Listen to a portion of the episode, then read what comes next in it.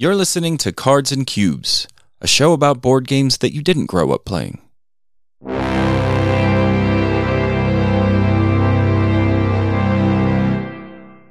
On today's show, we'll be talking about some games played, followed by some upcoming games, and then our top three games to have in a post apocalyptic situation. Today is episode 34, and we are your hosts. I'm Brandon. I'm Christo. So anyway, um, I was actually on just the board game sites today and just kind of Kickstarter, and it was snowing. And I was actually thinking we're kind of in a downtime period. I feel for board games because we recently had Spiel, and there was just a lot of excitement, and we've talked about a lot of new games uh, recently. But I feel like it's just a little bit of a like a slower time for board game releases now. Do you agree, Brandon? Do Yeah, you feel like that. Or yeah, I I, mean- missing. No, uh, October is very exciting because of the Spiel releases, but we in the States don't get to see those, a lot of them, right, until next year, typically, Yeah, when they start getting um, published in, in the States. So it's like this real excitement of like all this, this uh, unleashing all this information of board games onto us, and then a long waiting period. I do agree. Um, I, I mean, we'll talk about it in our upcoming games, but there's I just I've, I've been searching and there's not much out there that's coming re- like soon. yeah, yeah, yeah. I've I've seen a lot of uh, announcements and kind of pictures and whatever, and we've talked about it from the big board game designers that I follow, or just new stuff. And yeah, I feel like uh, now we're just kind of waiting in the waiting period where uh, everything's kind of been announced, and we're just slowly starting to see things come out. so yeah, kind of an interesting period. Yeah, now. and we we typically like to do a like a top 10 games of the year. That makes it really difficult, right? Because technically a lot of these games released at Spiel but uh we don't see them until next year.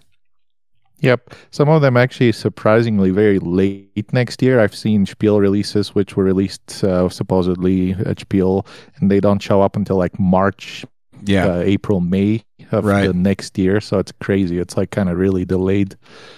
Yeah, but then we have the games that we got from the previous year from Spiel, but they arrived this year. so that's a little tough to to do our our, It's a little our top delayed. 10, but maybe that's how we'll do it. Maybe we'll just do games released in the states in 2020.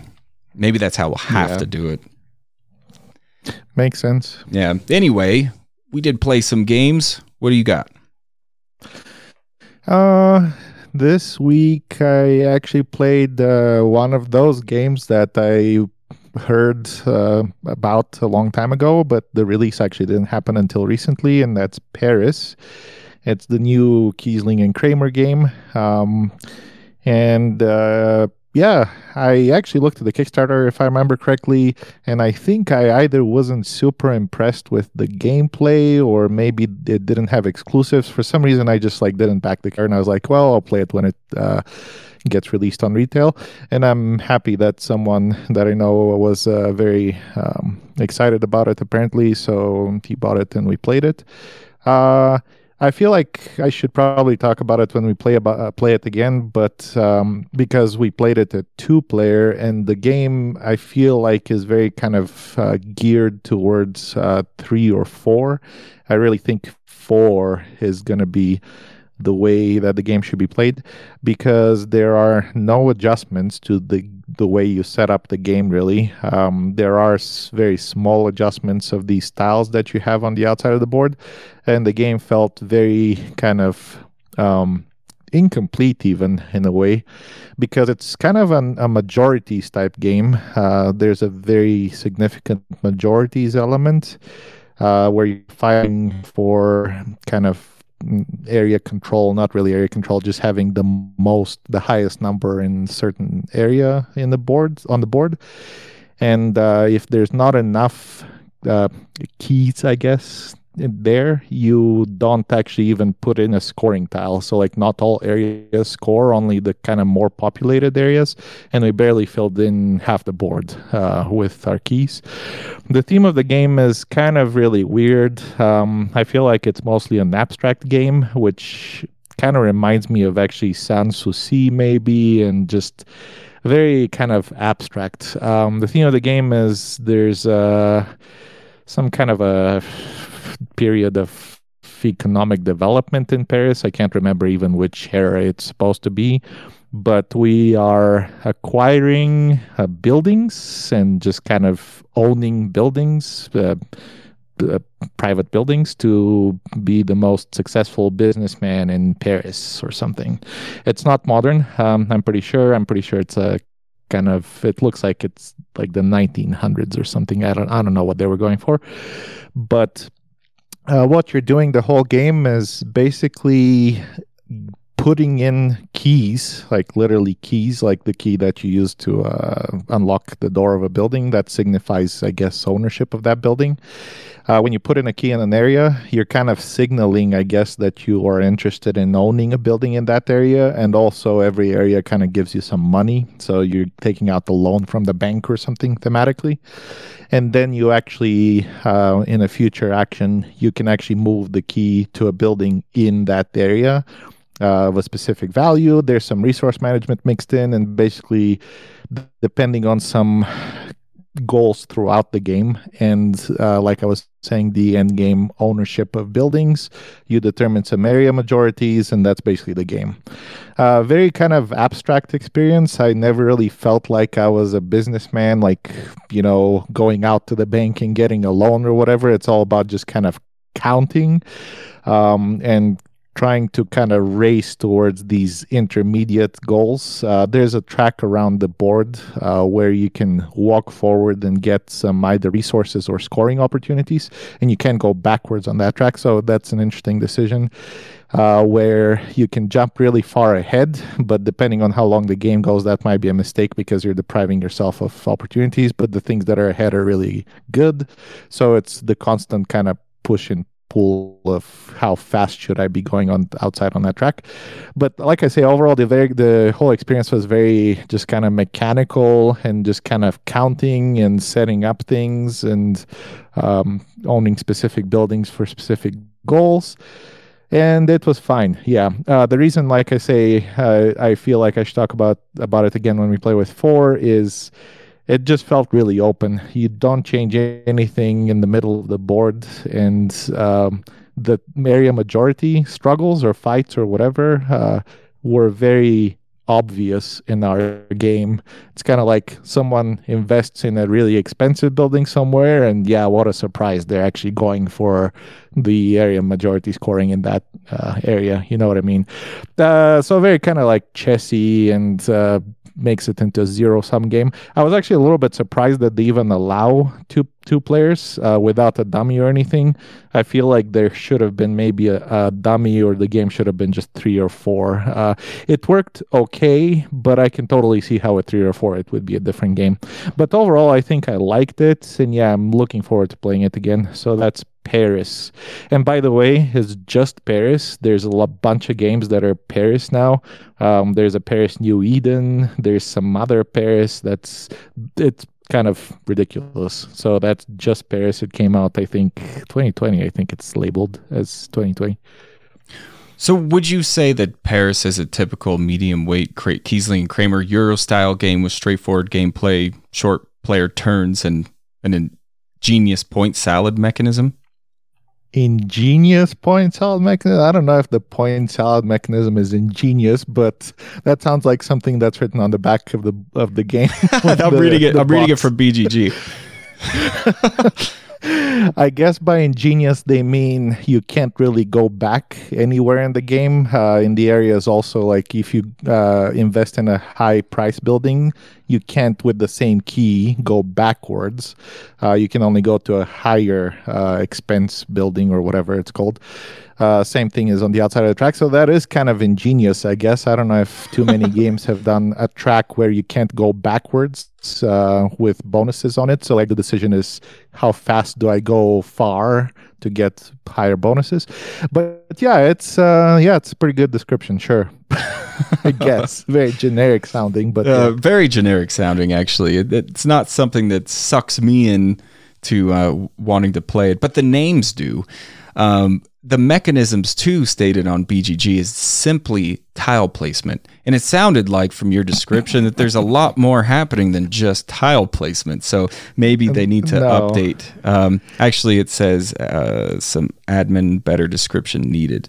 So yeah, that's probably you don't say no tile placement. That's ridiculous. Uh, yes, there is tile placement, but actually the base uh, intro game, which we actually didn't play, is uh, the tile gets placed uh, like automatically. Uh, very similar to I think Sanssouci as well, where I think you Mm-hmm. flip a tile or something, and it like the tiles have a specific position. It's not even a decision where you're placing them. I think actually there is a yeah, it's not even a decision. The variant we played introduces a very minor decision, and that's like not even worth mentioning as far as the game goes. I think the game is really about just timing of resources and timing of uh, where you should be to get the most points from majorities. So yeah, and so not even a core me- mechanism. Uh, it is a mechanism, but definitely I would say not core mechanism. It should be, I'd say, resource management and uh, pff, almost like worker placement, key placement. I don't know what. It's just kind of a resource management game, I would say, really. All right. Uh, so surprisingly enough, I actually want to talk about Zombicide now, or Zombie Side. What what would- is it? Zombicide or Zombie Side? Mm, I mean, I guess you wanna they're zombies. Uh, don't ask me. I'm clearly not an expert. So okay, anyway, a brief history of my experiences with Zombie Side. Now, I got this game when I was first getting into gaming, so I didn't know any better. No, I'm just kidding. Uh, uh, we actually had a lot of fun with it. We played it with like a it's very not a bad game. No, it's definitely not a bad game. It's No. just a specific type of game. Exactly, exactly. And we played it quite a bit, low player counts. And then we got into Euro games and just kind of never looked back, except we were gaming with this different gaming group than we were in the beginning. And we were playing with them. We played it with high player count and we played the the, the next one, um, uh, Black Plague, Zombie, Zombie Side Black Plague, which had some fixed rules in it and some better boards and whatever. But what I realized in that game was that I hated it in that gameplay. It's six players. So, what I experienced on my turn in about the middle of the game was I had no decision but to move three spaces. and I did that. And then I have to wait five turns Yeah. next, right? Massive downtime With six discussions massive downtime. because it's a co op game. And once it got back to me, again, I moved two spaces, open up a door, and then wait, long time. And then now I'm die. and then my next turn, I'm faced with a zombie. I'm like, finally, I get to do some damage, roll some dice, have some fun. And everybody stops me and says, you know, if you kill one more zombie, you're in the orange, and none of us are in the orange yet. So maybe you should hold off. So I didn't know this player group very well. So I wasn't trying to argue the game. And I don't really like doing that in co ops anyway. So I was pretty docile about it. And I just reiterated what I just experienced. I'm like, okay, so let me just get this straight. I moved, then on my next turn, I moved. And what you're saying is my third turn, I should just move? And they said yes. And I said, okay, I'll move. and then I kind of lost interest in the gameplay and everything else about that game is blurry. But I remember afterward looking to my wife and saying, I'll never play Zombicide again. And she she's a little more forgiving about games than I am. She was like, Yeah, maybe we shouldn't play at high player count or play with certain types of people. But I understand what you're saying. And I never did play Zombicide again. But then Night of the Living Dead, a Zombicide game, released. When it was announced, my thought was, oh crap, I'm going to probably play Zombicide again.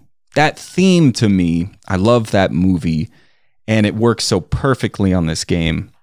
And I thought maybe I'll get away with not buying this game until my wife was like, we should probably buy it, right? And I said, yep, let's do it.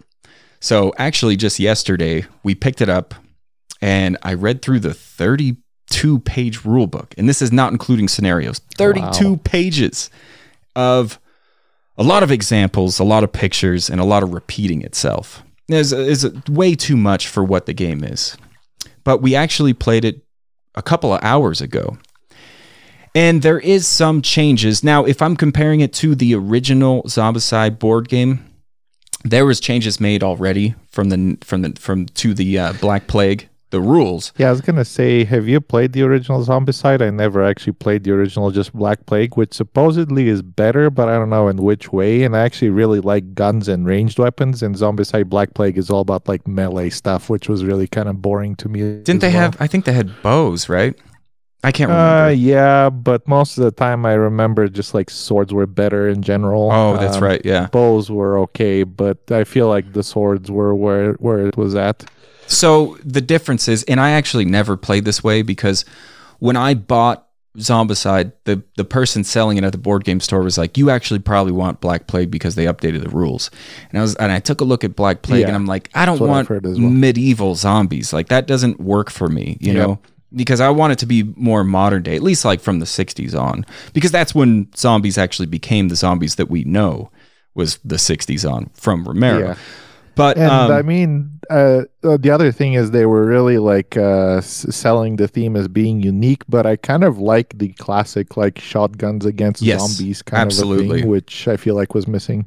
agree totally agree and that's why i bought the original and read the rules and then read the rules for black plague and just applied the new rules to it because it's it's an it's an invisible thing in the game the new rules that fix it. It's not something that's like on the board or or in the components or anything right so what is the rule that's really bad when you're using a ranged weapon and shooting a zombie that's on the same space as another survivor you target the survivor first so you're just friendly firing at him until he's gone. Then you can Yeah. start firing at the zombie. Really bad. Now I understand that like we're supposed to be survivors. We're not like policemen or military. So maybe thematically we've never picked up a gun before. So we might miss. But I just don't see thematically working your friend standing by a zombie and you just shooting your friend to death and then shooting your the zombie. Um, how did they fix it? Every fail is a hit to a, another survivor. Only with ranged, only on the same zone. So if I have to roll a four and I'm rolling two dice and I roll a four and a three, then it's going to hit the zombie and it's going to hit uh, a survivor, friendly fire. Typically, you don't do that in that situation. There's some cards that give you rerolls. But anyway, I just applied those rules to the Zombicide game and it fixed it. They also upgraded the boards.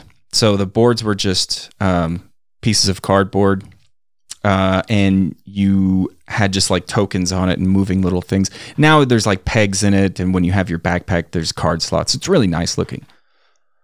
Uh, the Night of the Living Dead Zombicide has the rules fixes and the boards and all that. It has a couple of key differences. Uh, one being noise tokens. You remember the noise tokens, right? You make noise, you have to throw a token down every Yep. round. You Yeah, have to wipe no one them. really liked managing them actually. I didn't either. Yeah, I was like, this is a lot of upkeep that we tend to forget. It's really easy to forget when you're Yep. blasting zombies to put down a token and to wipe it from round to round. So they eliminated that completely. And now it's very good. straightforward. It's just line of sight. If zombies can see the biggest group in a line of sight, they go toward them. If there is no line of sight, they will go to the biggest group anyway. And then if if uh, there's two groups of the same size, they split. Very easy, Yeah. very streamlined. I think that's really good because I remember that aspect of the game was just I was like, what the heck? Uh, it also led to some really gamey situations where there's someone really close, but someone else is louder. So it's just like I don't know. I, don't remember details, but I thought that was really clunky, and no one really liked putting those tokens or even also like very vague rules sometimes. Uh, kind of like Mhm. a lot of Gloomhaven AI rules of like should they be going like left or right, and just lot of confusion. So I'm really that sounds really good that they eliminated Yes, that. really streamlined, really easy, no tokens to forget. Another thing they did was really neat. So you have um, your character card, and one side is black and white, and it's called Romero mode, and the other side is called Zombicide mode, where it's in color. You actually have two different figures too, so I guess you could paint one in black and white and paint one in color and switch them out. Uh, so what happens with this mode is typically I've only played the first scenario, so I don't know how the other scenarios go. But in the first one, at least, you start on Romero's side, and the only way to flip to Zombicide is to get this Winchester gun and pass it to someone else. So take an action to give it to someone else. Basically, you're building trust. And if I give you the Winchester, then I get to flip my card. And if that person with the Winchester gives it to someone else, they get to flip their card. So you're just kind of exchanging this around. So the Romero side, it just means that in Zombicide, when you um, kill a zombie, you get XP. It's just something that's noted on your player board. And there's different zones there's blue, yellow, orange, red. If you get to uh, the yellow zone, orange zone, red zone, you'll get special abilities that is very helpful and useful in the game. On the Romero side, there's just one for each level, but on the zombie side, you have several that you can choose from. So basically, when you're in Romero's side, you're not as strong. When you're in Zombicide, you're much stronger. Uh, very thematically, there's relative zombies that could come in. And you could get that from searching the deck and they just pop up in the room.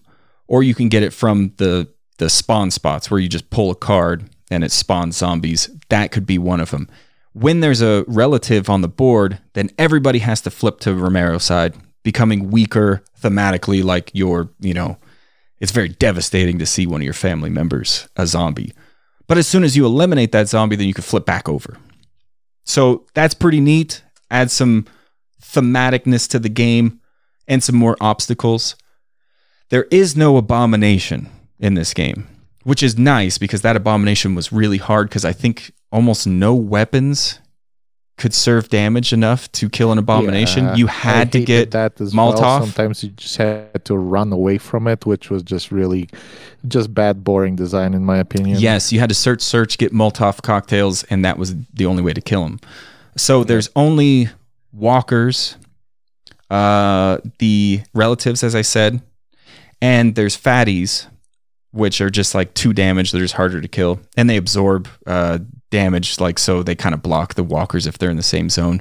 But then there's also, gosh, I don't remember what they're called. We were calling them throwers.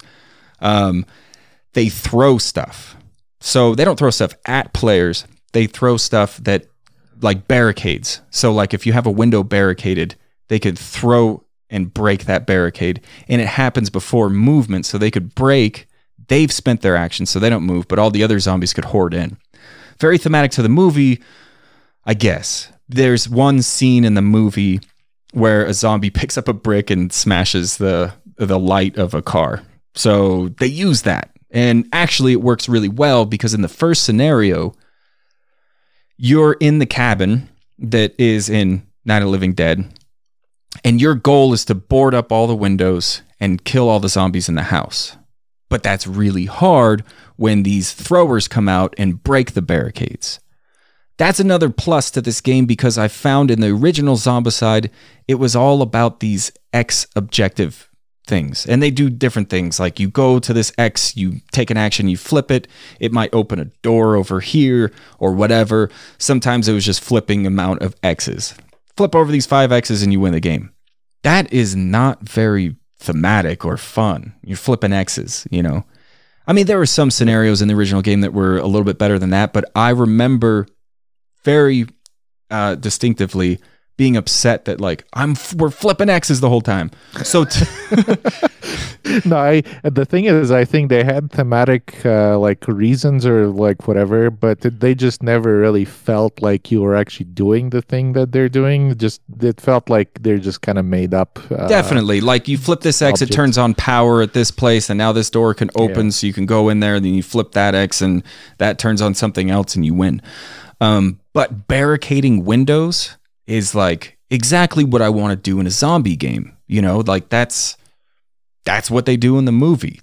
So you're just like you could for an action you could pick up rubble and it turns into a barricade that goes on your door and then for another action if you're by the window you can barricade that window. And while zombies are pouring in into the building or the cabin, breaking windows, uh, I found it a lot of fun actually. Now, is this something that I want to play all the time. Not necessarily.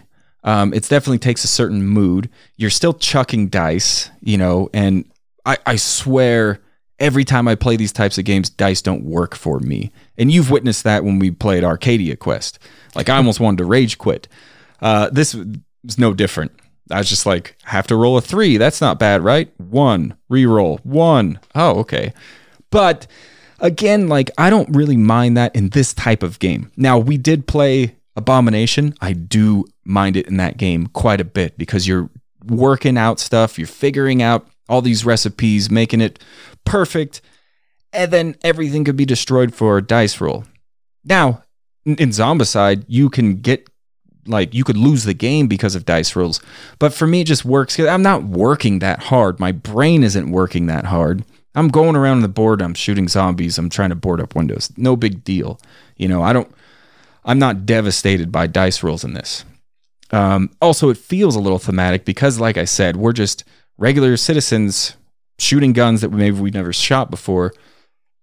And with zombies, you got to shoot them in the head, right? So, who can really accurately just shoot a zombie in the head unless you're at close range? So, the dice rolls like kind of make sense to me. Did I make it? Did I fire and, and hit him in the head? Whatever. It works. Um, I'm excited to play more scenarios of this.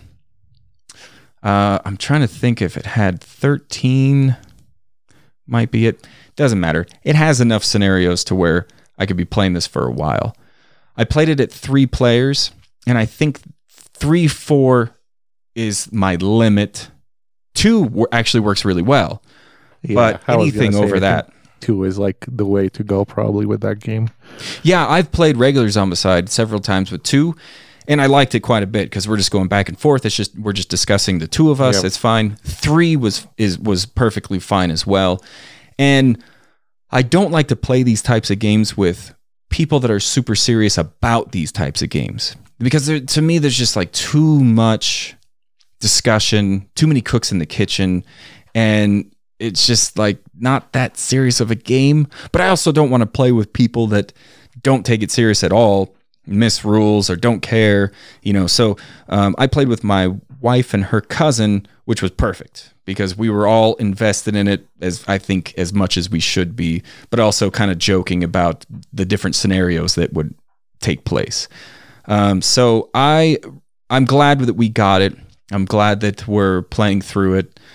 I don't know how often it'll get played. They liked it a lot. And it feels very much like Night of the Living Dead. The art's cool in it, the boards are nice. So that's a thumbs up for me for this type of game when I'm in the mood for it. And that's Night of the Living Dead, a zombicide game.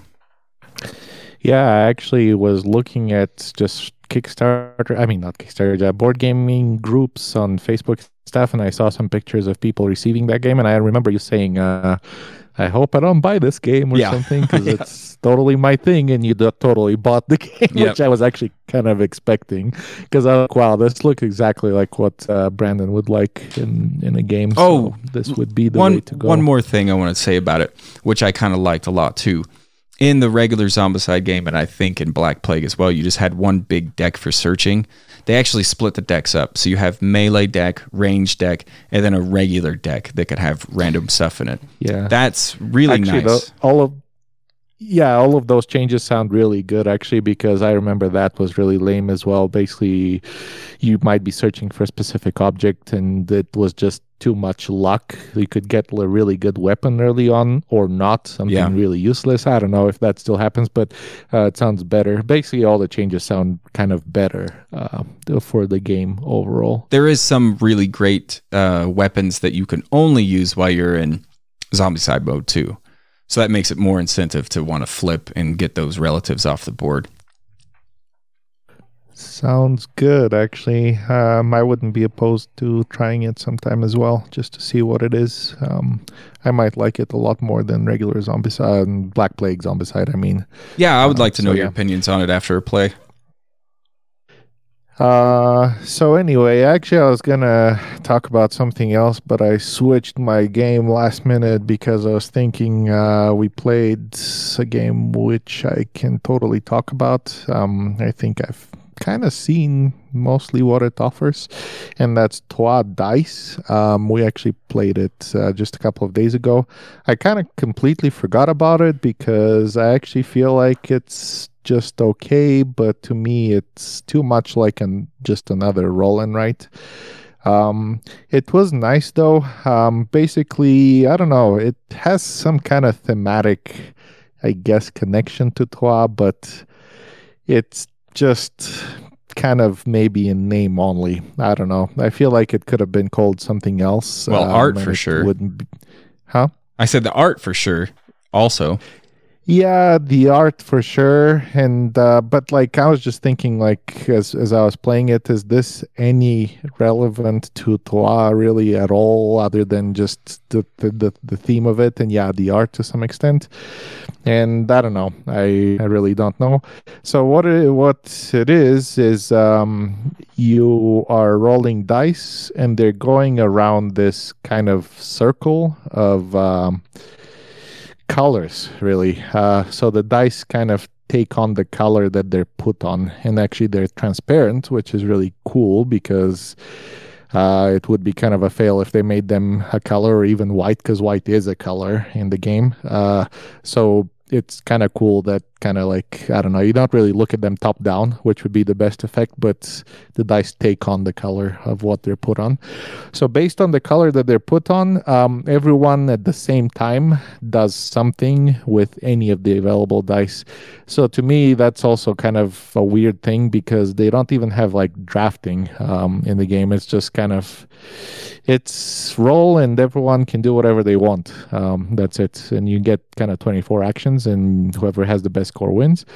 Uh, what can you do with the dice? Um, in Troyes, they had thematic things of um, there's kind of a military f- themed building section and then there's a civil i think is what it's called or the religious actually religious and then there's a kind of production gosh i don't know if it's production really or farming or something uh, basically, farming makes kind of is tied to re, uh, resources money, and uh, religious is tied to actually they invented a resource. It doesn't exist in Troyes in this uh, Roll right, uh, or the dice. They invented the religious resource, which is uh, knowledge, and it's books. So, and then military is kind of connected with influence, which is kind of flags or whatever. Um, so it's very, very simple though. Like Troyes had a lot of kind of uh, drafting and selection mechanisms of what you should produce when and kind of combos and stuff. Uh, Troyes dice, you select the die.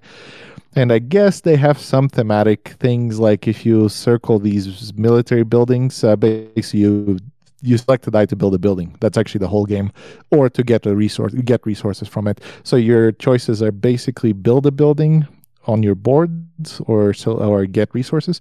So they have thematic things like you can build a military building with Tech Two. Again, there there's this uh, kind of attack die, uh, black die that you also roll with, which randomly kind of attacks a specific color and value.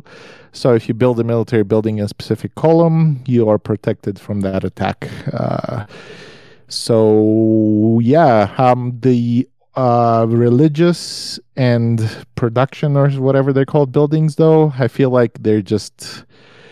That's very weird. They're just kind of uh, points, really. Um, you're just circling buildings. I don't. There's not really uh, specific abilities like the base game uh, or they're very, very, very simplified. I guess there is a section where you can do specific abilities like the base game, but it, it's just, I mean, um, I didn't expect it to be something super elaborate because it is kind of a roll and write. Uh, but it was actually even simpler than I expected in the end. Um, so yeah, so you can get military buildings, which can be protection or like kind of workers, which workers are basically points in the game. They're not even workers in the traditional sense. You don't place them anywhere, you just circle them and they become one point each. Um, if you acquire enough workers of kind of balanced colors, you can get some extra buildings. So that's like some slight, very, very slight kind of combo engine stuff uh, that I've seen in something like Schön Clever. But it was very, very uh, kind of inconsequential, very small in a way.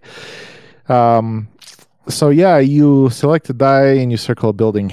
Um, there is also that personages thing like in Troyes, but definitely not the same. You're not dealt a personage like in Troyes at the beginning of the game, and it's like a mysterious reveal at the end of the game. Uh, you basically circle them, and again, they're tied to a building. So you build a building with a specific die. It's white, and what you're doing is you're just putting multipliers on the buildings that you have built. Um, so actually, what we had happen in our game in on uh, Friday when we played was really strange because uh, you flip the available areas in the game for the dice. Remember how I said they're specific colors? And we had very few white areas. So that section of our papers uh, where you're marking down buildings was very kind of sparse compared to the other two sections. And there's a very inconsistent way to f- uh, flip those areas because they flip and that's how they change color. So you might get some different colors. Uh, it depends on basically the black die. So if the black die lands on an area, it flips. So you could totally have kind of like a very difficult game and a low scoring game from personages because there's just no white not enough white dice to circle buildings. And the way it works is there's nothing hidden. Everything is open and you can just kind of start circling personages. Uh, and the first one is one times however many buildings you have in a row. The second one is two times, then three times, four times, four, five times, six times. So if you want to get a really high multiplier, you just do a lot of them, um, basically. So the two main scoring mechanisms are those people that I was talking about, where which come from just circling buildings, and those personages which are based on how many n- buildings you've circled. I feel like, um, yeah, the game was okay. It wasn't like bad or anything, but I kind of actually expected more from just the Troyes name. That's kind of the general impression I came out of the game with. Um, still kind of a little bit lucky and a little bit too straightforward. I think uh, when you play, we were planning on playing it, but I don't know if it's going to happen because of reasons. But uh, when you play it, I'll, you'll see what I mean. I just expected like just more kind of clever stuff out of it. I don't know if there's too much really clever design in that game. It just felt like a generic run of the mill kind of roll and write. That's fine. I played it kind of a game um, yeah, not not too crazy about it, but d- definitely nothing offensive either. Um, I think it's one of the better like roll and writes. You know, there's nothing bad about it. I just was expecting more because the name, but that's about it. So that's Troyes Dice. Yeah, name and designers, right? Because it is the designers of Troyes. Yeah. Um, I'm kind of extremely over roll and writes and it's because I burnt myself out on them. You know, like because I when yeah. I first got into them, I was like, I loved Yahtzee growing up, and this is like a bunch of better Yahtzee games, which I still find true, yeah. but I just really like burnt myself out on because I bought so many of them and tried them, and then, uh, yeah, I don't know, it just it just comes down to like uh, kind of seeing the same stuff over and over again. Now, Welcome to when we played that the Halloween edition, I actually really like that game. Um, the flip and right, I don't know. There's something about it, I guess, because it's not dice. Doesn't matter. It's still randomized, but it just felt a little better. Also, I feel like it was different than any game I played uh, as far as roll and rights go. But uh, yeah I'll try this because I, I, I really enjoy Troyes and I like the designers too. So I, I'm I'm definitely willing to give it a try, but definitely not going to buy it. Probably even if I like it, to be honest. I have too many. Yeah. No, I was gonna say, uh, Welcome to feels very kind of interesting because there's so many decisions you make. There's three things you can do in the round, and they're kind of uh, usually fundamentally different from each other. Uh, like multiple goals you could be working towards. Also, I think the mechanic of uh, kind of splitting your rows by number is very interesting as well. Just that very unique to that game, which uh, most roll and writes are like roll a die and mark something. Um, yeah. That one is just it feels very different and fresh compared to um, other roll and write because it's not even roll; it's flip, I guess. Yeah. Uh, but yeah, no, I uh, I was expecting something just uh, clever. I think if you're looking for a really combo-y type game or something really kind of engine-y, I think Schön Clever is actually, or that's very clever in English, is a um, better combo kind of game than Troyes Dice. Uh, if you're looking for just engine stuff, that's really fun. It just felt like very fine. Just fine. And i feel like the personages are kind of a huge missed opportunity. When i when it was explained to me i almost didn't believe that's actually the rules. I was like really? That's all? I thought that mechanic of like dealing someone a goal and not knowing what the goals are was really clever in the base game. And it, to me it's kind of almost a missed opportunity that the personages are just like one times, two times, three times, four times, and it's just really open. Everything's open, so they're just multipliers. They're not even conditions. So anyway, it's it's fine. It's a fine game. All right. Well, that was some games that we've played. So up next, upcoming games.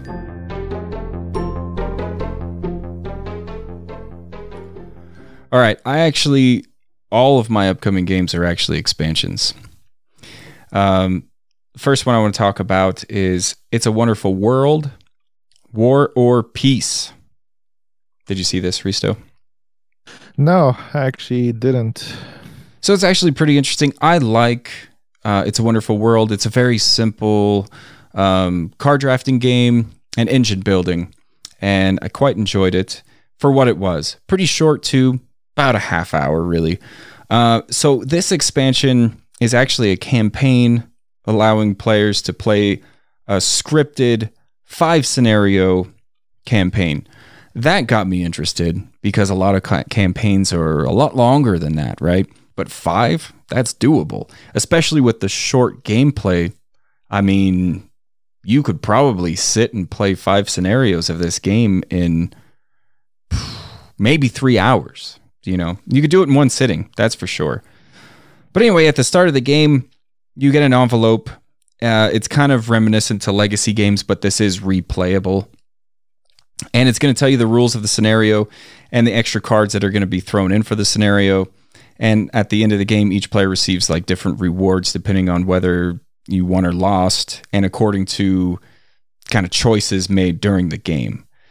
And the player that wins the campaign is the player that wins the very last scenario. So basically, all the four games leading up to the last one is just kind of building up stuff so you can be awesome for the last round.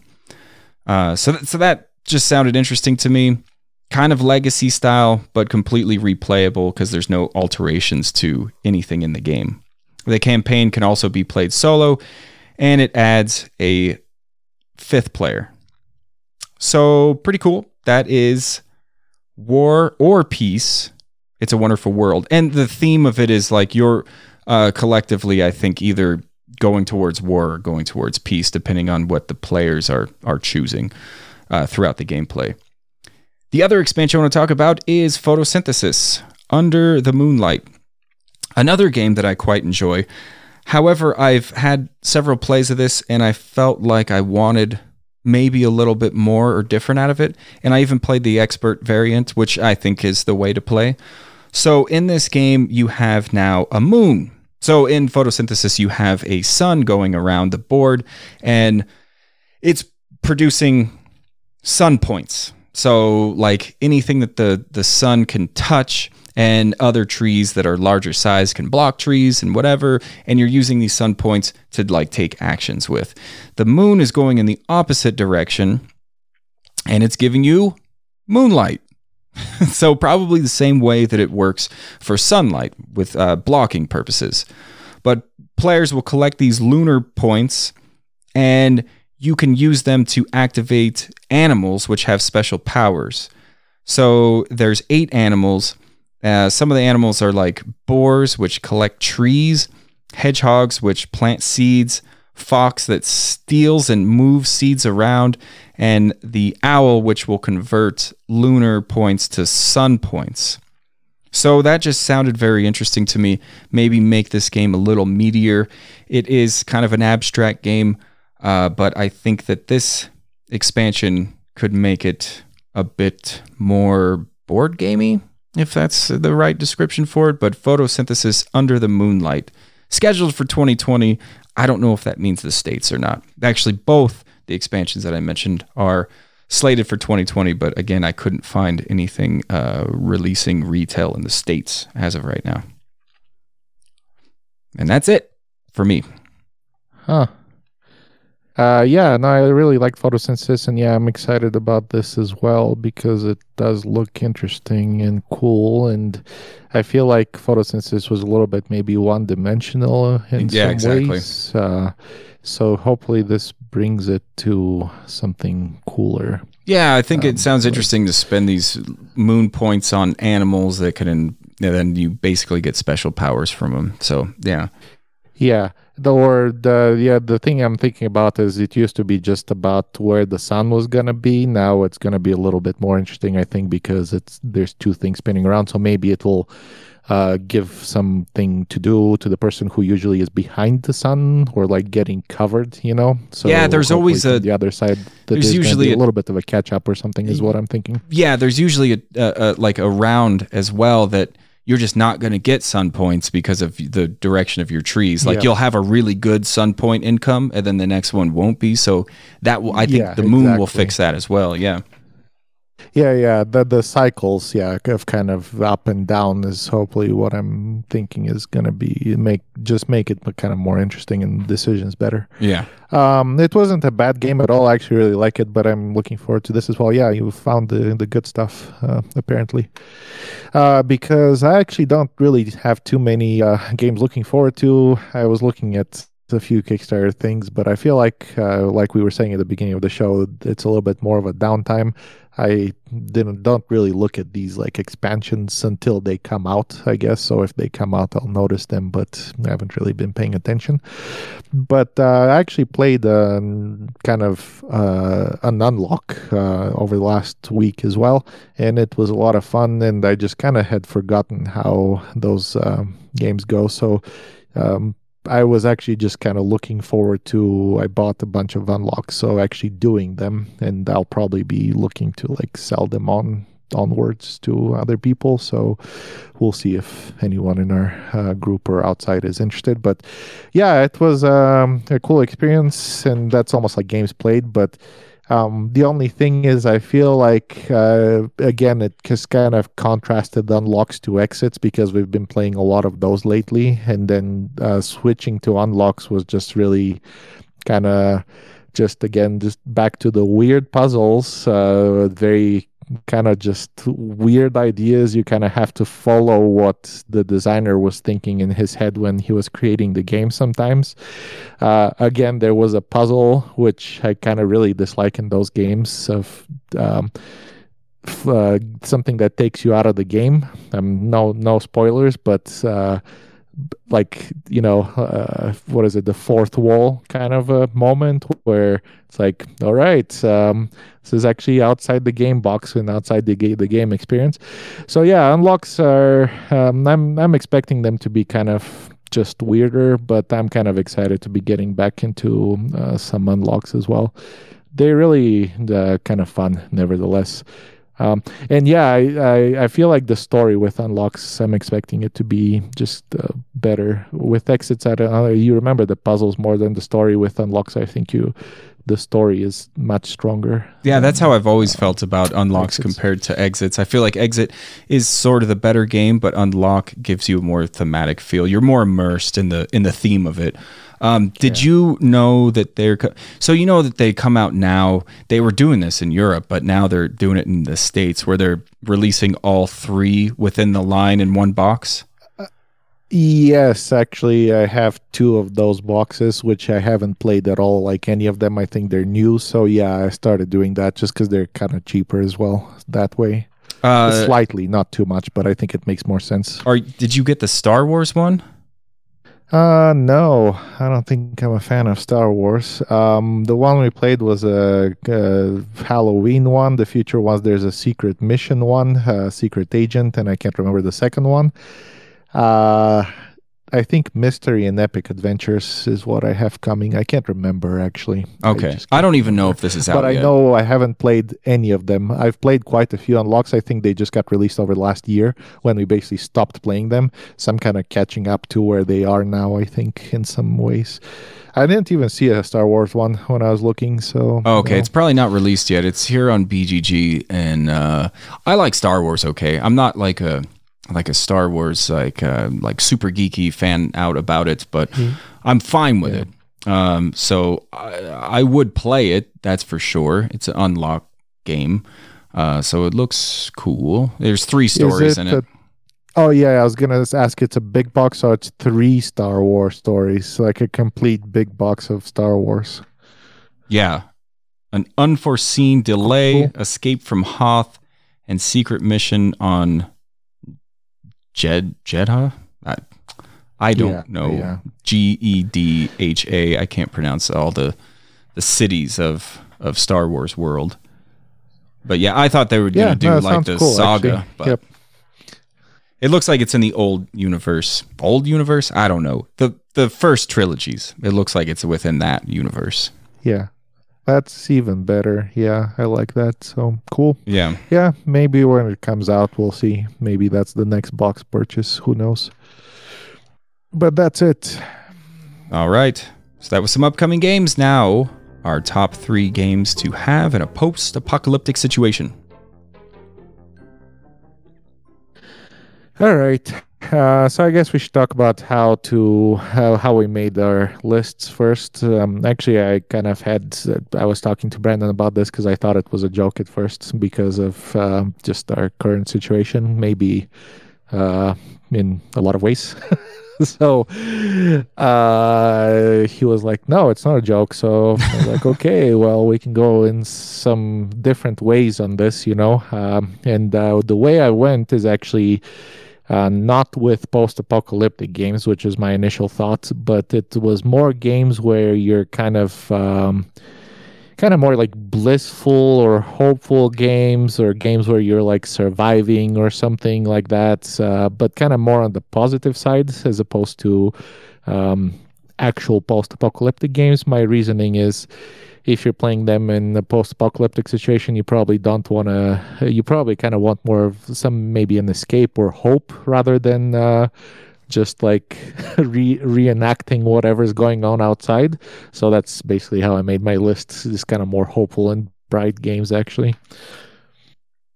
Yeah, so the way I came up with this is I was talking to uh, some friends and we were talking about what if there was a civil unrest and things got ugly and population were to dwindle down to almost nothing. They were like, what what like games would you would you bring in order to like kind of um I don't know, play during this time. The way I saw it is like I'm grabbing 3 games from my house and running, right? And then Oh, that's very different from what I thought. but with in mind that civilization as we know it is not going to be the same. And so what I'm thinking I'm going to grab is like a a thematic game to like kind of get your mind off of things, a lighthearted fun party type game in case there's a, more people that you're gathered around, and then a heavy game to like dive deep into the strategy. But all three of these games I have in mind of like replayability value because I just have three of them, and also like a couple that I could have fun with, and one that I could like dive deep on. But I'm really like thinking about. Um, I I saw this movie Love and Monsters, and it was about a post-apocalyptic uh, world, and they lived in in underground bunkers, actually, in little societies, kind of spread out throughout the United States, uh, spread out pretty far. So you have this like group of people that you're stuck with, and you can't go to the surface. So I just thought about like what games would I have in that situation, and that's how I put together my list. So I think we're on a similar page, Fristo, because you're kind of thinking the same way, but you're more leaning towards like, how do I uplift this group? And uh, I Yeah, I thought a little bit more about myself as well. But uh, or just just games where you're not like getting destroyed or something, you know, or just getting attacked or whatever. Yeah, Uh, kind yeah. of. Anyway, we'll see. All right, let's get into it.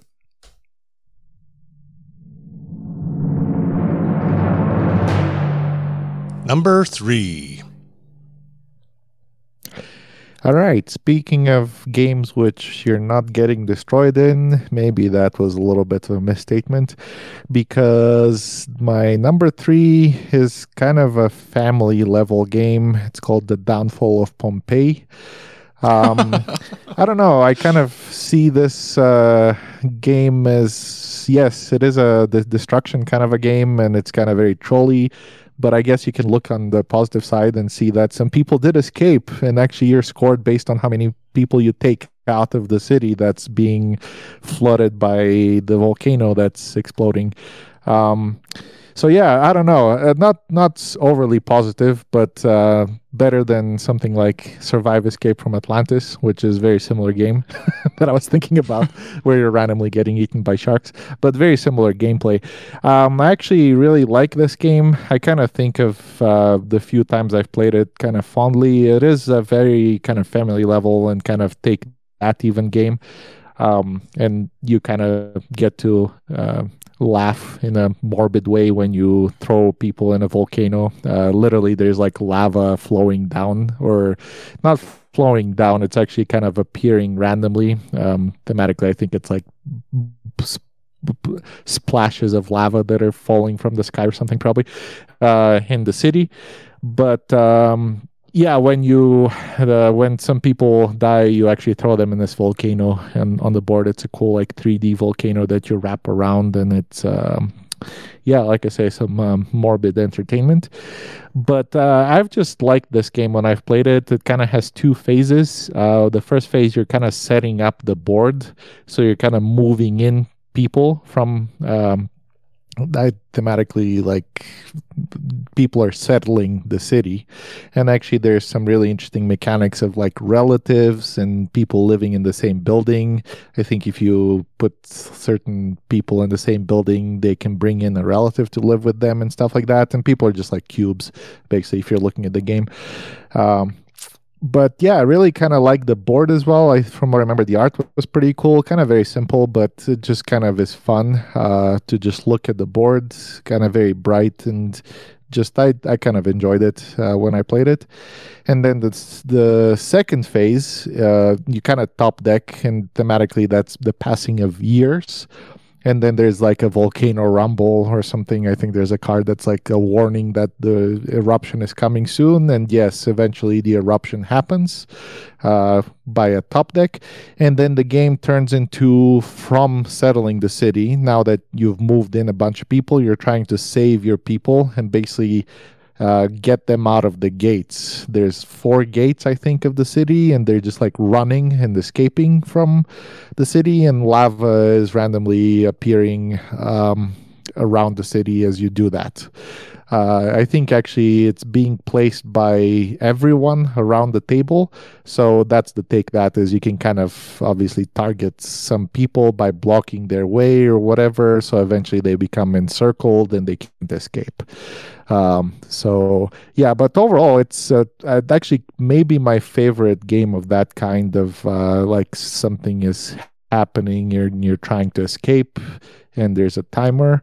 Uh, kind of a game. I really like it. Um, the rules are actually a little bit weird. The first time I read them, there's just a lot of like procedural stuff on how you set up that deck. That's the timer of the game, and also it's not super easy and straightforward to explain what the phases of the game are. But basically, it just makes a lot of sense once you start playing it. First, you're really just settling the city, and then you're escaping. That's it. So yeah, I don't know. I I see that game as yes, uh, kind of uh, depressing, but I mean it is post-apocalyptic uh, situation outside, but some people made it. So there you go, the downfall of Pompeii. I guess the uplifting side in playing this game during a post apocalyptic situation would be that you're reminded that you're not in an apocalypse pocket apocalypse type situation, right? Because that's like happening to them right then. So you're like, remember when we were going Yeah. through this and it's we're it's over kind of. Anyway, Yeah. might be might bring back some PTSD situations. yeah. It, it came out in Remember when 2000. we almost died? Yeah, right. Uh, it came out in 2004, so that's probably why. Like, I feel like even family weight games in 2004 had some weird, confusing rules. They haven't quite figured, mastered the the art of streamlining Yeah. games yet quite yet. Yeah, exactly. It's it's a little bit like there's some really rough things, especially with the relatives rule. Like at the beginning of the game, I think you can uh, you just settle, and then like after the first rumble, you can bring in the relatives, and the relatives are really weird, but it is clever. Like that's why I think I like it is because it's not super simple, which Survive I think is. There is a little bit of like strategy and how you position your people around the city, so when disaster strikes, uh, you can get out fast. All right, so my number three is almost a cheat. It is one game, but I have a ton of stuff for it. Uh, this would fall under the category for me of thematic to get our minds off of things, and that would be Marvel Crisis Protocol.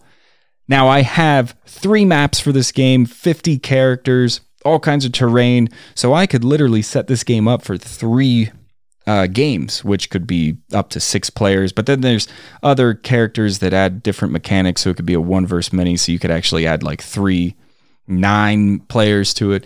So in my mind, in the post-apocalyptic situation, I'm like, hey, I got a game that a bunch of us could play on different tables or on the floor if that's what we have to do.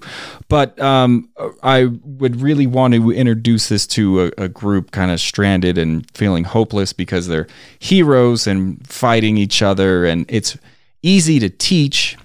Um, out of like miniature games, miniature games could get quite complex um, in rules. I'm thinking more like Warhammer and Privateer Press type stuff.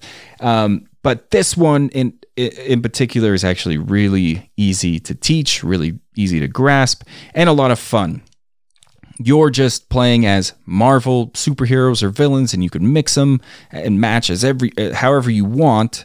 And again, I have 50 of them, so there's quite the choice. You could actually build armies in this according to different cards that will tell you, like Avengers or Wakandans or all kinds of different teams that you can build. And if you build that team, if you have more than half of that team, then you unlock that leader special ability, which applies to everybody, and also some uh, tactic cards that you can play for that affiliated group. But you don't even have to do that. You could build the armies however you want. And it's more like a board game too in the fact that there's objectives and there's victory points and you're trying to get victory points or you could just kill each other and win that way as well but that doesn't usually seem to happen. Um, so anyway like i think marvel crisis protocol could take my mind off of things and we can get into being superheroes and have that on our side that we're saving the day rather than waiting for the days to pass. So that's why my number three is marvel crisis protocol Cool. Sure, sure. Hristo has nothing to say about this because Yeah, He hasn't played haven't played it or even seen it actually. So I have it hidden away for nobody to see it in bags in a Yeah. far off room. special special stash. yeah.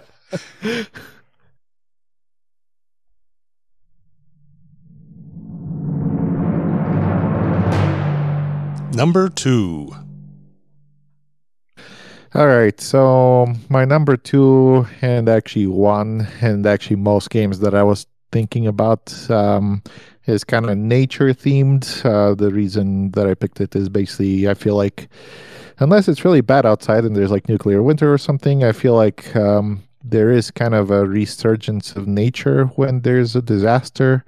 Um, actually, uh, I was reading some articles about uh, the zone in the Ukraine and like the Fukushima uh, nuclear plant. Like it's kind of interesting if you see the pictures. There's a lot of just like trees growing everywhere and just animals and stuff and kind of nature taking over. So it's a game that we actually just talked about, um, which is photosynthesis. Photosynthesis. Uh, photosynthesis is um, an abstract game uh, where you are gathering sun energy by placing these trees and growing them so you can place more trees and grow them. That's kind of the game. Actually it's uh, kind of has a really weird engine building element um, where the more uh, trees you have the more energy you have can harvest and the more trees you can grow. It sounds like a bit of a runaway leader game, and it kind of is actually. I think. Uh, uh, you kind of have to be really careful in a two-player game. I think um, to place well, otherwise the game can be over very quickly. Otherwise, uh, you can hope for some timing errors by the person who's leading or something. But um, yeah, it's kind of an interesting game. Uh, I think three or four player games are better, like balanced, because people can block each other. But actually, I've seen a lot of four player games where someone just not accidentally or not just gets completely obliterated because you can really block people and they can have a really bad time. So the board gets really tight. So it's kind of an interesting game. Um, I'm I'm really look looking forward to the expansion that Brandon talked about. I think that's going to bring a new dimension in the game, which I really feel like the game needs. Uh, it is a little bit one dimensional, like you were saying basically it's just kind of get light as fast as possible so you can win kind of a game. Very short summary. Get the timing right of how you take your trees down at the end of the game as well. But yeah i feel like it needs something else. And i wasn't even thinking they're going to do an expansion because it feels very complete but i'm looking forward to it. Um, so yeah kind of a hopeful kind of nature growing and nature rebuilding uh, theme game. Uh, it has really good table presence. I think it's really colorful. That's actually one of the really positives of the game is uh, really cool table presence and really nice looking board when you play. So that's photosynthesis. The apocalypse will have to wait for the expansion to come out. yeah. okay, my number two is the light-hearted, fun party game. Um, in case there's a lot of people, and in fact, this uh, can play, I think, as many as you want. I don't see how it would like how you can't play as many as you want. It's monikers, and we actually just did a play of this uh, not too long ago. But monikers is a party game, just like uh, it's very similar to Times Up. But what you're doing is you get some cards. You actually get ten cards. Every player gets ten cards you pick, you look and pick five of them. These cards are going to have certain things on them. They range like really largely about like a, it could be a person, it could be a place, it could be a situation, it could be an internet like inside joke, but it's going to also have a description of it. So if you're kind of puzzled on what it is, uh, you will know. So you pick five of these cards and they become a deck. And the deck is the round. So you play with the entire deck, and it's a team game. So you break up into teams as even as possible, and different players on the team will take turns doing this. You'll pick a card up, and on the first round, you can say whatever you want except for any parts of the words that are in the thing they're trying to make the other team guess or your team guess. And you can say whatever you want. You're trying to get them to to guess what it is. And if they do, you just place it on the table, pick up another one. You got one minute to try to get as many as you can. Once that minute's up, you keep the cards. They have points on them, various points from like one to four, I think.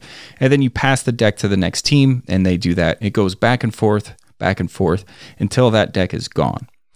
Now, you're going to want to pay attention on the other team's turn as well because, like I said, this deck is the entire game.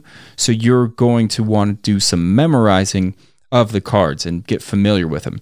Now, in the very beginning of the game, you have five cards that are in this deck that you've already seen, so you'll want to memorize those too. And then once the round is over, you, sh- you write down the points that you got from all the cards, shuffle them back up, and you go again, except this time you could only say one word. But now you've seen all the cards, so one word should do it sometimes. Okay, so you get through that deck, and the third and final round is charades. You can make noises, but it's a lot of hand gestures, and that's where the game gets really funny.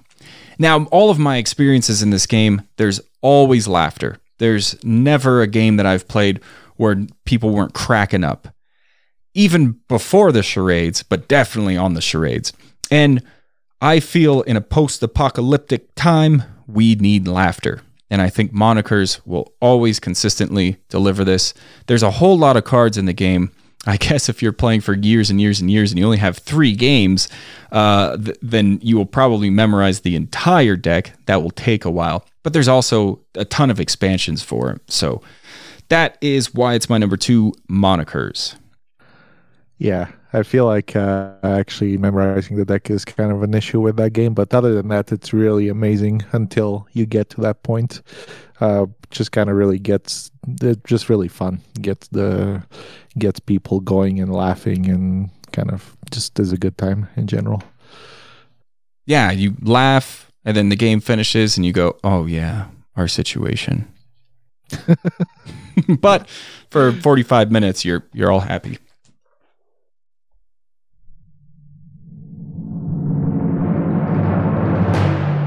Number one. All right. So I was actually thinking that my number one might as well have been like a prehistoric theme or something because you're like, I don't know, just kind of rebuilding, maybe. Oh, my number Uh, one is that same thing. No, it's not Sort of. prehistoric though. I was just thinking I should maybe should have been with uh, Oh. what I was thinking about, but it's actually Spirit Island. Uh, that's what it is. Oh yeah. I guess I was actually thinking it would be very appropriate if uh, there's like aliens or something, and they're like going around and just like trying to like uh, shoot Devastate our lands? just- yeah, devastate your land, extract minerals out of it or something, and uh, because that's what Spirit Island is. It basically is a game where you play as the spirits who are defending uh, the native population of a made-up island against the invaders and the invaders kind of it's a very thinly veiled theme about um, kind of colonists and the native americans i think or basically just insert any uh, imperialist takeover of a native population anywhere really kind of a theme.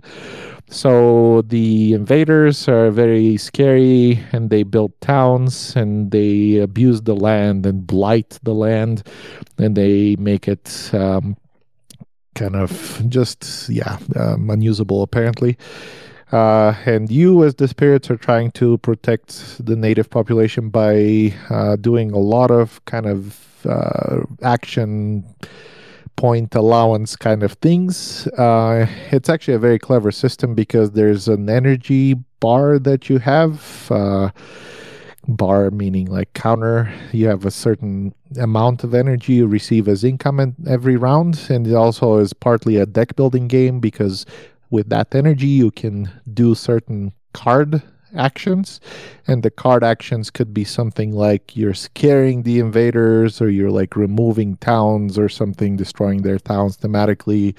There's a huge kind of fear mechanic. So when the invaders get scared something bad happens to them and they just like flee i guess. So you can remove them from the board. And you're moving the native population around. They never move themselves really. They're just kind of um, there. Uh, so as spirits you can kind of influence them to to move them around really so they can passively kind of fight off the invaders uh, the mechanic there is very interesting as well because the invaders attack first, so you have to defend them as well, the native uh, population. Otherwise, they just get destroyed because thematically they have worse technology or something. So we have to defend them, and, and then the native population fights back against the invaders as well. There's actually very few effects where you directly fight the invaders, I should say. So a lot of the game is kind of manipulating the board where you can get invaders to go somewhere where there is native population and then defend the native population so the native population can fight back against the invaders. Um, but yeah, very kind of really cool, clever game. I think I've talked about it before on a recent, possibly top three as well. I think top three co ops as well because it's a really cool co op game. Uh, can go on for a while. That's really the only negative I have against it is it can go on for quite a bit, especially if there's multiple people playing and the game gets really complex and you have to talk a long time. Then it can get just kind of ridiculous. I think actually maybe two or three is the sweet spot for that game.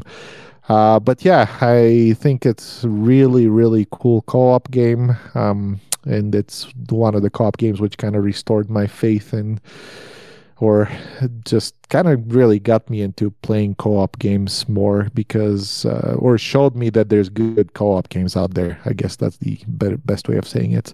Because previously i wasn't actually a fan of co-op games and ever since i played spirit island i like them a lot. So yeah um, some hope for defeating your horrible situation maybe and especially if if it involves aliens and that's spirit island yeah, Spirit Island is kind of the perfect co op game because there's kind of little room for alpha gaming because you uh, have so much going on and you're bored on your side of things that people i mean unless they're like it's looking at your complex, board the yeah. whole time yeah and that's something that i would actually be more interested in playing in a post-apocalyptic situation because it does take a long time and who cares because you got a lot of time which is a good segue to my number one which is Through the Ages. Um, most notably, a, a, new story of civilization, the newest one that came out in 2015, released by CGE. Um, I picked this because um, similar reasons of of Hristo, kind of, but the fact that you're you're building civilization throughout time, I think it could be a good reminder that all hope can be restored, and we could build a better and new civilization Although in this game, you're not building a better and new civilization necessarily, you're just building the civilization that sort of happened. Kind of, because you're choosing different leaders to have throughout the ages, and it goes throughout the ages. So in the first round, you'll see, you know, older historic figures, and then they'll get more and more new, even like Bill Gates is introduced later on in the game. It is a rather lengthy game I would say uh, really long if you're playing with four players. Nobody plays this game with four players, though. Um, I think people would be even a, a, little afraid to play it at three, although I think it works best at two because it's just kind of back and forth. It's card drafting um, and also engine building. There's a lot going on in it, a lot going on in it. And I found myself playing the app well, a hundred percent more than the actual board game because I've never played the board game. I've only played the app version. I own the board game. It's been sitting on my shelf for a long time. It was actually a game that I bought that I thought me and my wife would this would be great to play. You know, when we're in that heavy game mode, which was most of the time, uh, we could sit down and play this, and we're fast players, so we could probably get it done in two hours. But we had a child and that uh, ruined everything. No, I'm just kidding. it didn't ruin anything. Um, it just made it to where we can't play these long games. So this is also a selfish pick of mine because I'm down there picturing myself in the bunker and I'm like, what do you guys want to play? Monikers? Ah, we played that last night, right? All right. How about civilization? a civilization game. And uh, if they say no, it's like, well, too bad. We only have three games. So basically, I could get to play this game, which I've always wanted to. So I think I'll only be able to play the board game in a post apocalypse situation. Um, but I really enjoy this game. Hristo uh, refuses to play it or is not interested in it because of the civilization uh, thing? I don't know. Maybe someday I'll grow the enthusiasm to play that game. It's just from what I've heard, it's really long, and I don't know. I need to take a look at what it is in more detail. It reminds me of another game like Colonists. Basically, these like really epic long games with very slow burn build up is kind of what it reminds me of. I don't know. Uh, like I say, maybe never say never. Someday I might try it.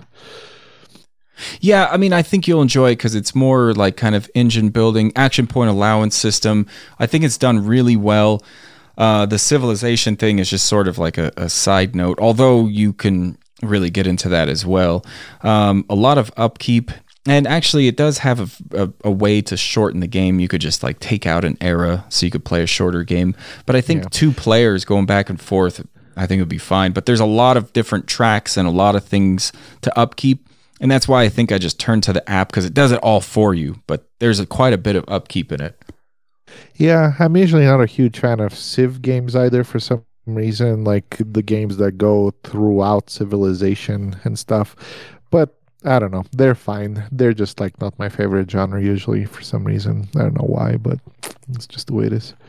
Yeah, you know, I I typically I like the theme of it. I like the his, historic a- aspect of it, but they're usually tied with a particular type of game, and they're usually like area control or area majority. Yes. And. I'm I'm not huge on that. And this like doesn't have any of that.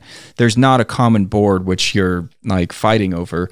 Uh, you're fighting. You're you're drafting cards, so you're kind of like hoping somebody doesn't take that card. But there is military that you will. Uh, you know, if you have more military, you can uh, hurt the other player. But that's about it. Most of it's just kind of en- engine building and like maintaining your your your uh, your civilization, making sure they're like not getting like you Yeah. know not making sure they're happy and fed and all that. Um, actually, what I was gonna say is, I think a lot of games try to basically remake Sid Meier's Civilization in board Yeah. game format, and that's uh, what I don't necessarily like so much. But that's what I said is maybe not true as much because I do like uh, kind of a abstract civilization game called uh, Innovation. Um, the, the more I think about it, that's a game where you start in medieval times and you progress through the future. Actually, not even the present. Uh, so yeah, I guess the theme is fine. It's just the implementation of it is kind of I'm very picky about. But yeah, like I say, never say never. All right, uh, that'll do it for our list. Um, I have a couple of honorable mentions, just uh, some like kind of vague things that I was thinking about when I was making this list that didn't get on the list. One was YINSH to have a to have an abstract game like a chess like abstract game that you could just sort of play throughout the day if you want. You know, a lot of people play chess like they make a move, they walk away, and then another player comes up makes a move. I mean, you could do that with YINSH. Um, YINSH, you could stare at the board for quite a while. It's it's very simple game. There's just like these circles and little um, circular things that go into the circles and to to move them, and you're basically just trying to collect five in a row. Um, very uh, ingenious design, I think, to where once you uh, get five in a row, those wipe, and now you put a circle on your board. Now you have one circle less, and if you get three, you win. Um, I could see me wanting to dive into this strategic game a bit more, and the situation would call for it. And also, I don't know the situation. As if we're in a post apocalyptic situation, maybe there's just two of us. Hopefully, not just one, because that would be a very boring game to play by yourself. But maybe a bunch of people don't want to play, and you could find somebody to play this with. Another honorable mention would just be campaign games. Like, it would be a good opportunity to play through campaigns and get into it. And I have actually a lot on my shelf that um, don't get played because I don't have time for it. Um, yeah, I was gonna say I'm laughing because it takes an apocalypse to play a campaign game for you. I guess It does. Yeah, exactly. and I'm not speaking legacy because that would be a bummer. That game would be gone and now you only have two games to play if you only have 3. but Yeah, yeah, but I'm I'm thinking um what am I thinking? I'm thinking near and far, which I've never played before and I know that there's several ways to play it. Well, at least two. You could do the story aspect or the character aspect. Right? yeah, it's a decent game. Yeah, Yeah. it's, it's good. Uh, but I never played it. But I, I that might be one that I grab on my way out if I'm running from the burning world. Yeah. Uh, my honorable mentions. I was actually I had a couple that are nature themed. Um, there's actually en- enough nature themed games that I feel like we could do like a top three just for nature themed games. But uh, Living Planet and Petrichor. Living Planet is kind of I don't know if it's really a an uplifting game. It's a game where thematically you're going to a planet uh, in space and you're mining it for profit and the planet itself is alive or something. Spoilers, you're not supposed to know the story, but I mean, whatever. Um, you can read, there's an entire story in the rulebook about it, like lore. But the planet itself starts causing like earthquakes and uh, tornadoes and all kinds of like natural stuff to destroy your op- mining operations, basically. So, yeah, not the most uplifting theme. It's uplifting theme. It's basically just kind of. Uh, social commentary on capitalism and resource abuse, abusing natural resources. Uh, the other one is Petrichor. Petrichor was fine. I feel like I just need to play it more. It's another kind of nature themed area majority game uh, where you're kind of putting these uh, raindrops, I think, or whatever, or seeds or something in a cloud, and you're raining them throughout the board. And there's a bunch of abilities and majority type stuff that happens. So, yeah, those are kind of uh, a couple of games that were kind of more on the bright side.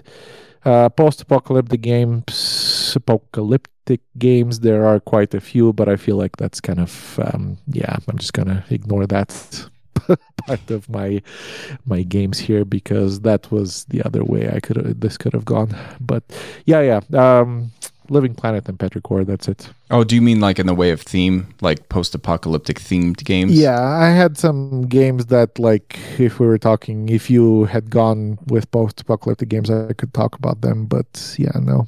Yeah, maybe we'll do that in in the future because there is some some Yeah. good games out there with that theme on it, and you know it might have matched this actual um, top three because you know the pandemic hit and then all of a sudden everyone's playing pandemic. So some people want to match their current situation. Um, I personally would rather not. But uh, I I really actually enjoyed Petrichor. I've only I think I've only played it once, maybe twice, but I could see how that would work out because it's kind of a it's the theme is very uplifting because you're like you're playing as clouds, just like going through the raining. But uh, it could be also kind of a mean game, but uh, I don't mind Yeah. that. I kind of liked it. Yeah. Uh, there's also some games of the post-apocalyptic games that I haven't played, which I feel like I should. So yeah, we'll see, or play more maybe. Uh, I just need to play a bunch of games more, which is difficult with our current situation. But yeah, we'll see. All right, well, that would be our show. Thanks for listening. We'd like to remind you that we do have a website out there, www.cardsandcubes.com, and you could contact us for any reason that you would like through that. Also, we'd like to thank Lindsay Hobbs for composing the theme and Kirsten Adams for designing our logo. You can find more of her art at Kat Coffee, K A T C O F F E E, on Instagram.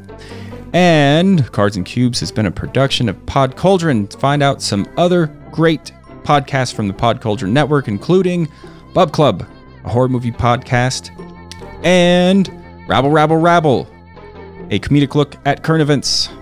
We will be back in a couple of weeks. Thanks again.